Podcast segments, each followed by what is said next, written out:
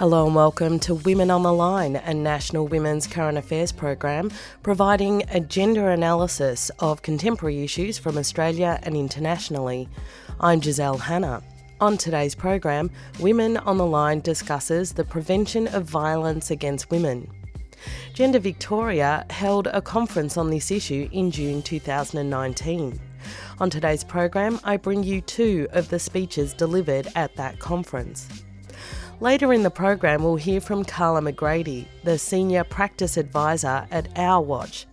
But first up, Lauren Caulfield, who is the Advocacy and Law Reform Officer at Flemington Kensington Legal Service. Thanks very much for having me here. Firstly, I would like to acknowledge that we're meeting on the sovereign land of the Wurundjeri people of the Kulin Nation and pay my deep respects to elders past and present, to my Aboriginal colleagues in this movement um, for their leadership.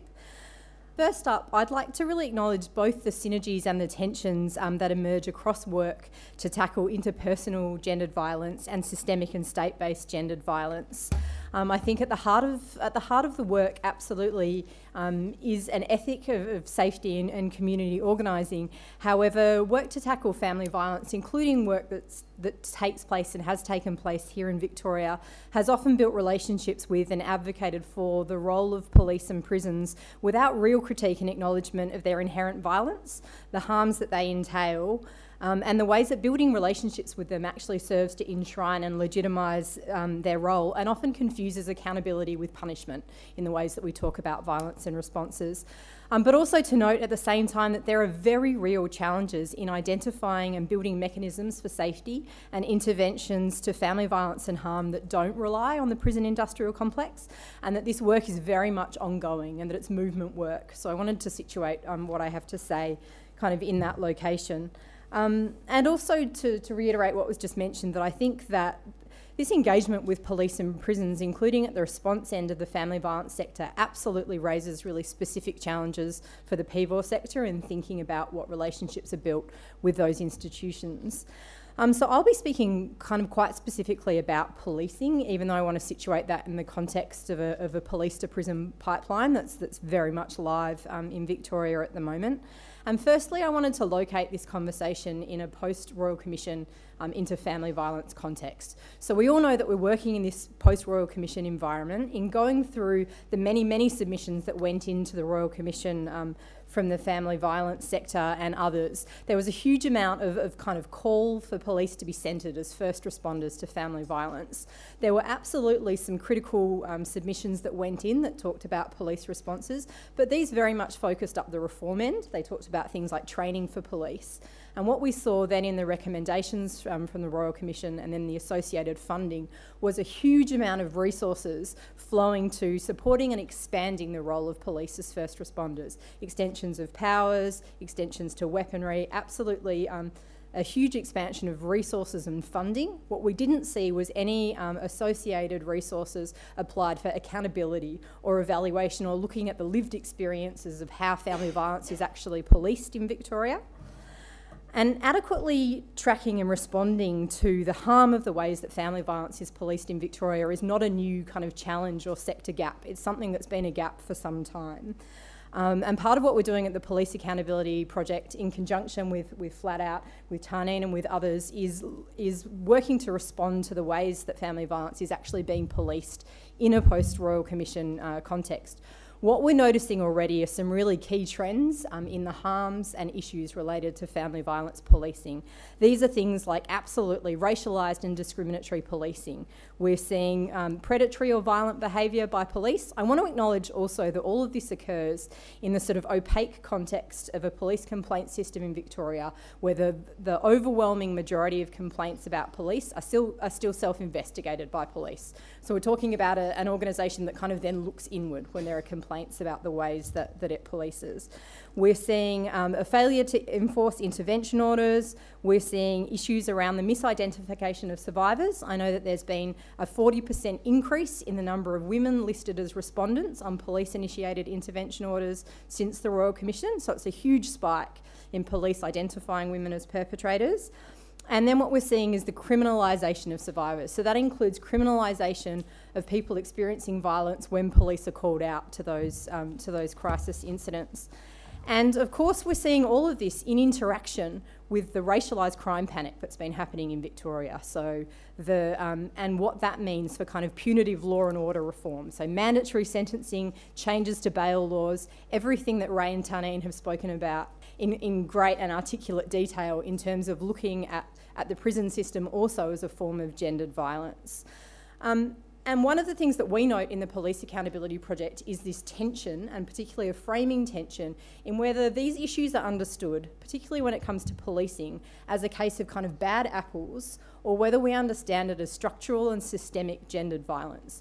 And every time we elevate, you know, uh, kind of one of these issues or something might break in the news, we see police get out there and they do a press conference and they talk about it being a one-off um, or, or a situation where a particular officer needs to be needs to be trained. We take the opposite view and we absolutely believe that these are inherent and systemic um, systems of gendered violence. I also wanted to talk about this, um, this kind of claim of bad apples versus what we consider to be an inherent hypermasculine and militarised culture that exists in Victoria Police. We hear about this every day from people experiencing violence. Um, and I think one of the insights that's offered into Victoria Police culture are the two inquiries that the Victorian Equal Opportunities and Human Rights Commission have run. One looking into sexual harassment in Victoria Police, and one looking into homophobia and transphobia in Victoria Police. Both of these, there's some quotes up there, but both of these found unequivocally an entrenched culture of everyday sexism coupled with a high tolerance for sexual harassment and also an entrenched culture of homophobia in Victoria Police and a prevailing culture of masculinity and heteronormativity. So we're talking about institutions that embody the very drivers of the violence that we say we're working to prevent. And so that I think is a, a, fundamental challenge in terms of our engagement with them. One thing that I wanted to say is I wanted to talk specifically about the ways that we understand the intersection between interpersonal and state sanctioned violence against women. One thing I notice in the sector is our kind of prevailing language that still, including in a risk assessment space, tends to talk about things like vulner- vulnerability and structural barriers rather than understanding that the intersection of, of interpersonal and state sanctioned gendered violence happens in a really deliberate way. We know that in relationships where someone uh, using violence or abuse exerts power and control, that that person absolutely capitalises on systems of oppression in the ways that they perpetrate violence. So the family violence will be ableist, it will be racist, it will absolutely use those systemic structures of oppression in the ways that violence is perpetrated. And if we continue to use language like vulnerability, particularly when we talk talk about people experiencing violence, then we continue to locate those experiences of oppression in the individual rather than in the structures and the systems that actually are being used and exerted against somebody. And um, I wanted to conclude by basically kind of touching on a couple of the fundamental challenges that this throws up for our work. I think one of the core challenges that it throws up is a question around our engagement with these institutions when we choose to leverage them and when we make assumptions about either police or prisons as sites of safety. I've got a couple of specific examples. One of them, I think, is uh, in the push to increasingly train and resource those organisations to provide specialist family violence support, particularly to women who are criminalised. So, an example would be family violence services training corrections staff to undertake CRAF risk assessment and to provide family violence support when those same corrections officers are the staff who will then be strip searching women who are held in prison, given everything that we know about who's in prison and the experiences of violence of those women who are held in prison. So that's probably one of those kind of like really clear pinnacle examples of what it means um, to be sort of trying to train organisations that harm people to then actually do specialist family violence work as well. The last thing that I wanted to say is that. Um, just to conclude with a kind of comment around whether there are opportunities for the PVAW sector, I think Ray already kind of covered this in the call to action, but I do want to note that I think fundamentally we need violence prevention strategies and analysis that address both gendered, interpersonal, family violence, and state violence. And a gendered analysis of violence prevention should and must also guide the way that we actually engage with structures that perpetuate these drivers. Um, and finally, that um, we need to centre the people who are most likely to be harmed by these institutions in all of our responses and actually listen to and support and foster their leadership in doing so. And on community radio stations right across Australia, you're listening to Women on the Line. You just heard from Lauren Caulfield, the Advocacy and Law Reform Officer at Flemington Kensington Legal Service.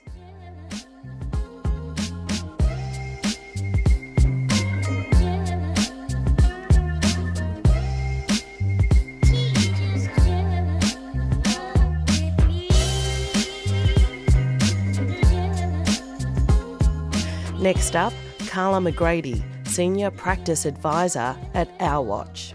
Let me start by acknowledging the Wurundjeri Woiwurrung people of the Kulin Nation, whose unceded sovereign lands we are on today. I acknowledge and pay my respects to their ancestors and elders. And I also want to acknowledge my mob, the Gamilaroi people, and my elders and ancestors. Because without them, I wouldn't be where I am today. The thing about acknowledgements, though, is sometimes I feel uncomfortable doing them. It's not because I don't think that they should happen, they absolutely should. But for me, it's like having to publicly share something that is normally a private interaction between me, the land, and the old people. I do this everywhere I go, as it is protocol. So sharing that moment with a bunch of people I don't know very well doesn't always sit very well with me. It's not that different for Aboriginal people in most situations, though. We are expected to give our cultural knowledge, share our practices and intellect in the workplace or on the internet or just anywhere, free of charge or over and above what our regular duties require of us. And a thank you for sharing should be payment enough. We shouldn't just be acknowledging country without a depth of understanding about what took place here. Why that is important and what it means to acknowledge that in full. As I said, we do this because it's cultural protocol. And this is being shared by Aboriginal people for that protocol to be acknowledged and respected.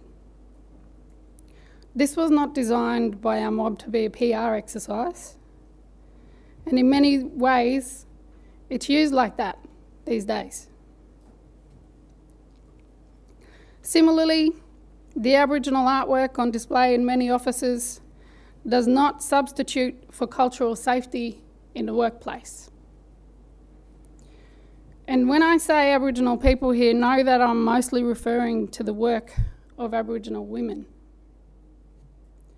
Not to exclude our men in this conversation, but as an Aboriginal woman, that is the place that I speak from.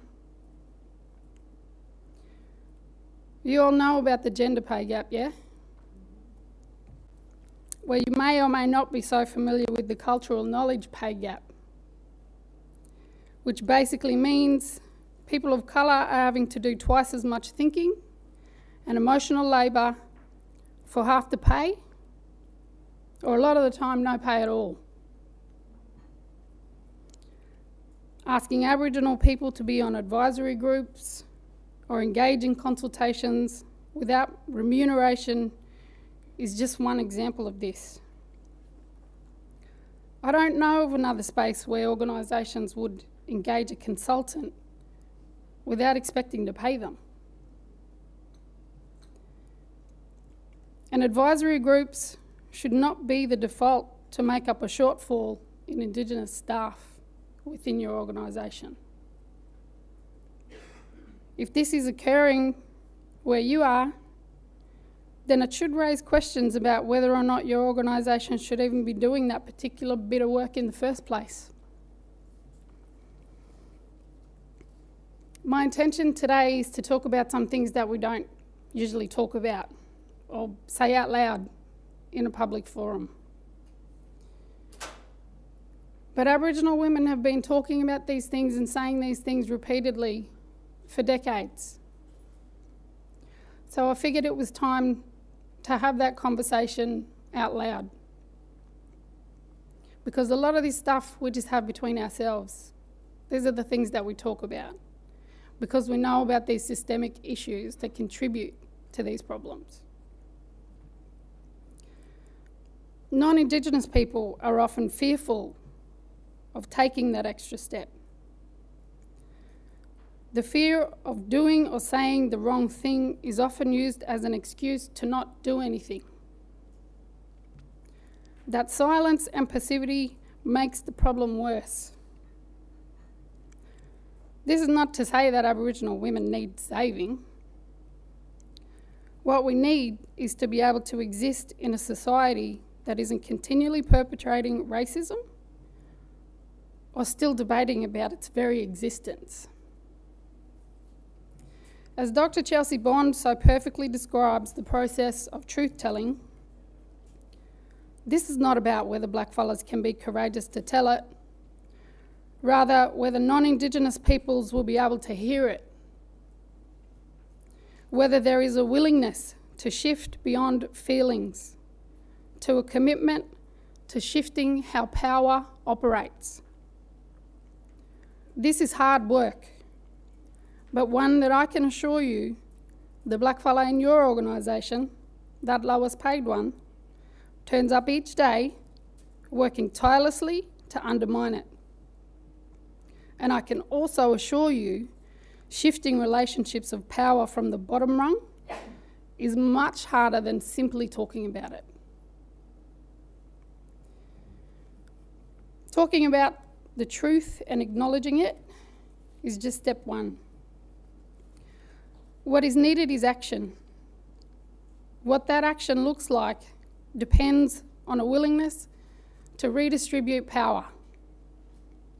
It's all well and good to want to be an ally, but replacing the patriarchy with well meaning white women is not the answer. The issues we face are broader than gender equality. Being equal to men, yet still living under a system of colonial oppression, is not what liberation is. And for women who are not white in Australia, we are still a very long way from even having equality, whatever that looks like, as women.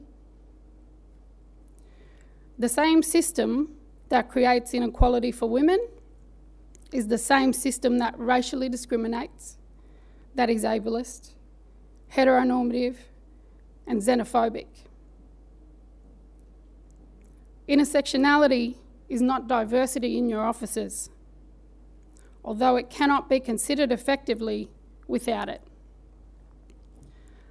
What sits above and within these differing forms of oppression and discrimination is a system of power that enables and enacts it. Rather than just looking side to side and trying to consider other points of view, we also need to look at the source.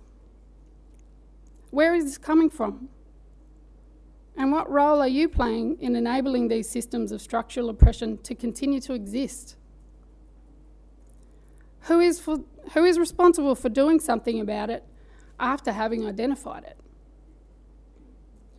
It is not only about hearing the voices of those women who live these experiences. You must actively do the thing that is being asked of you by those women. Otherwise, it's just another day in the colony.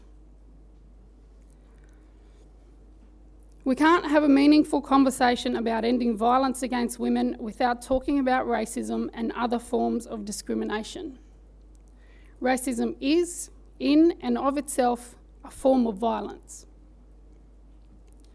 Listening to the voices of Aboriginal and Torres Strait Islander women is imperative, and keeping the sovereignty of Aboriginal people at the core of the work we do in prevention is a fundamental aspect of doing this work the right way. Ultimately, what we do to support and benefit Aboriginal women benefits everybody. If the system becomes easier to navigate for those at the margins, it consequently creates space for others too. The big question now is how do we do that? What we understand about systems is that they accomplish what they have been designed to do. If a system is violent, then that is what it has been designed to do. Transformative systems change is an intentional process designed to fundamentally alter the components and structures that cause a system to behave in a certain way. These systems frequently have elements of discrimination and oppression built into them because that's how they maintain their power. It's not always obvious to those that it doesn't impact directly, and those impacts often creep in over time or are framed in such a way that at first glance it sounds like a benefit to most people. However, it is the system itself that gets to define benefit. Who the beneficiaries are and who is excluded from benefiting, benefiting at all. Acknowledging that, for the most part, feminism in Australia has been for the white woman, and that issues outside a purely gendered lens have been put into the too hard basket. Changing the Picture talks about principles of self determination and Indigenous leadership being at the forefront of this work. Again, the question here is how do we do that? Because it's all well and good to write about these things and to talk about these things, but how do we actually do that thing? There have been many that have come before me that have spoken about this and have been doing this work for a very long time. And if you don't know who they are, I suggest you do some homework. I don't have all of the answers and I don't presume to be the expert. What I do know is that I would like to have less of the we told you so conversations and more conversations that demonstrate a willingness to act on good intentions and allyship that provide a platform for the change that is required of not only individuals but of the system as well. It is Aboriginal women in the Northern Territory that warned of the dangers and damage that the NT intervention would do. Ten years later, they are the ones saying, We told you so. Five years ago, Auntie Jenny Munro set up the tent embassy in Redfern protesting the sale, 99 year lease of the block to build international student housing.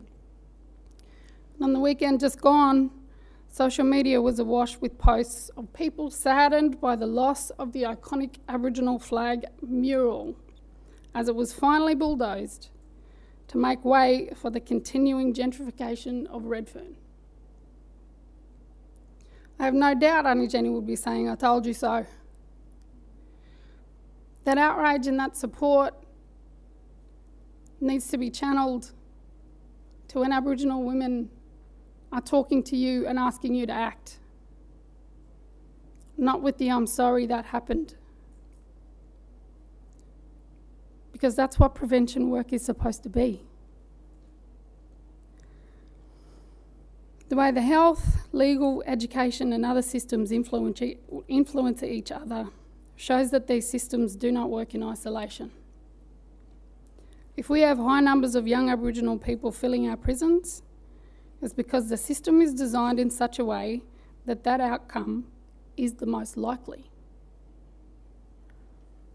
So it should be no surprise that a system designed and built on violence results in one woman a week being killed.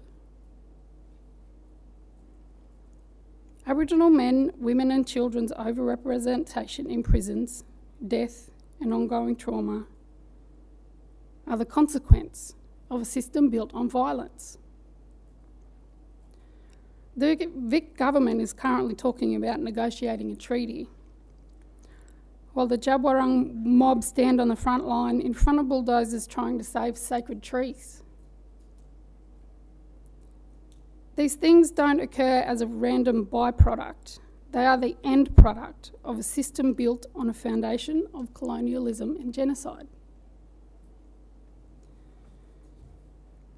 It is obvious that we have a long way to go in understanding the systemic barriers we face in this country.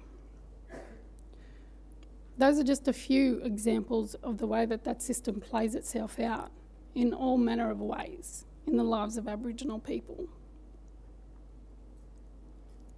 All of us carry trauma, whether it be our own personal experiences or intergenerational trauma from experiences of our parents, grandparents, and great grandparents. And yet we stand in front of you, ready to continue to fight to stop that.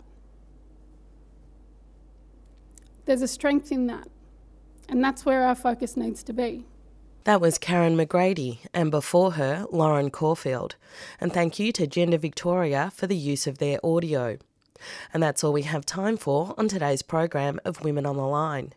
Women on the Line is produced in the Melbourne studios of Community Radio 3CR. The show is funded by the Community Radio Foundation and distributed nationally via the Community Radio Network, with special thanks to the Community Broadcasting Association of Australia.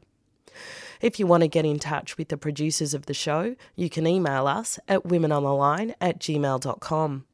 You can also download our podcasts from 3CR's website. That's 3cr.org.au. Follow the links to the Women on the Line page where you'll find all of our previous programs. Thanks for tuning in. I'm Giselle Hanna, and I look forward to your company again next week.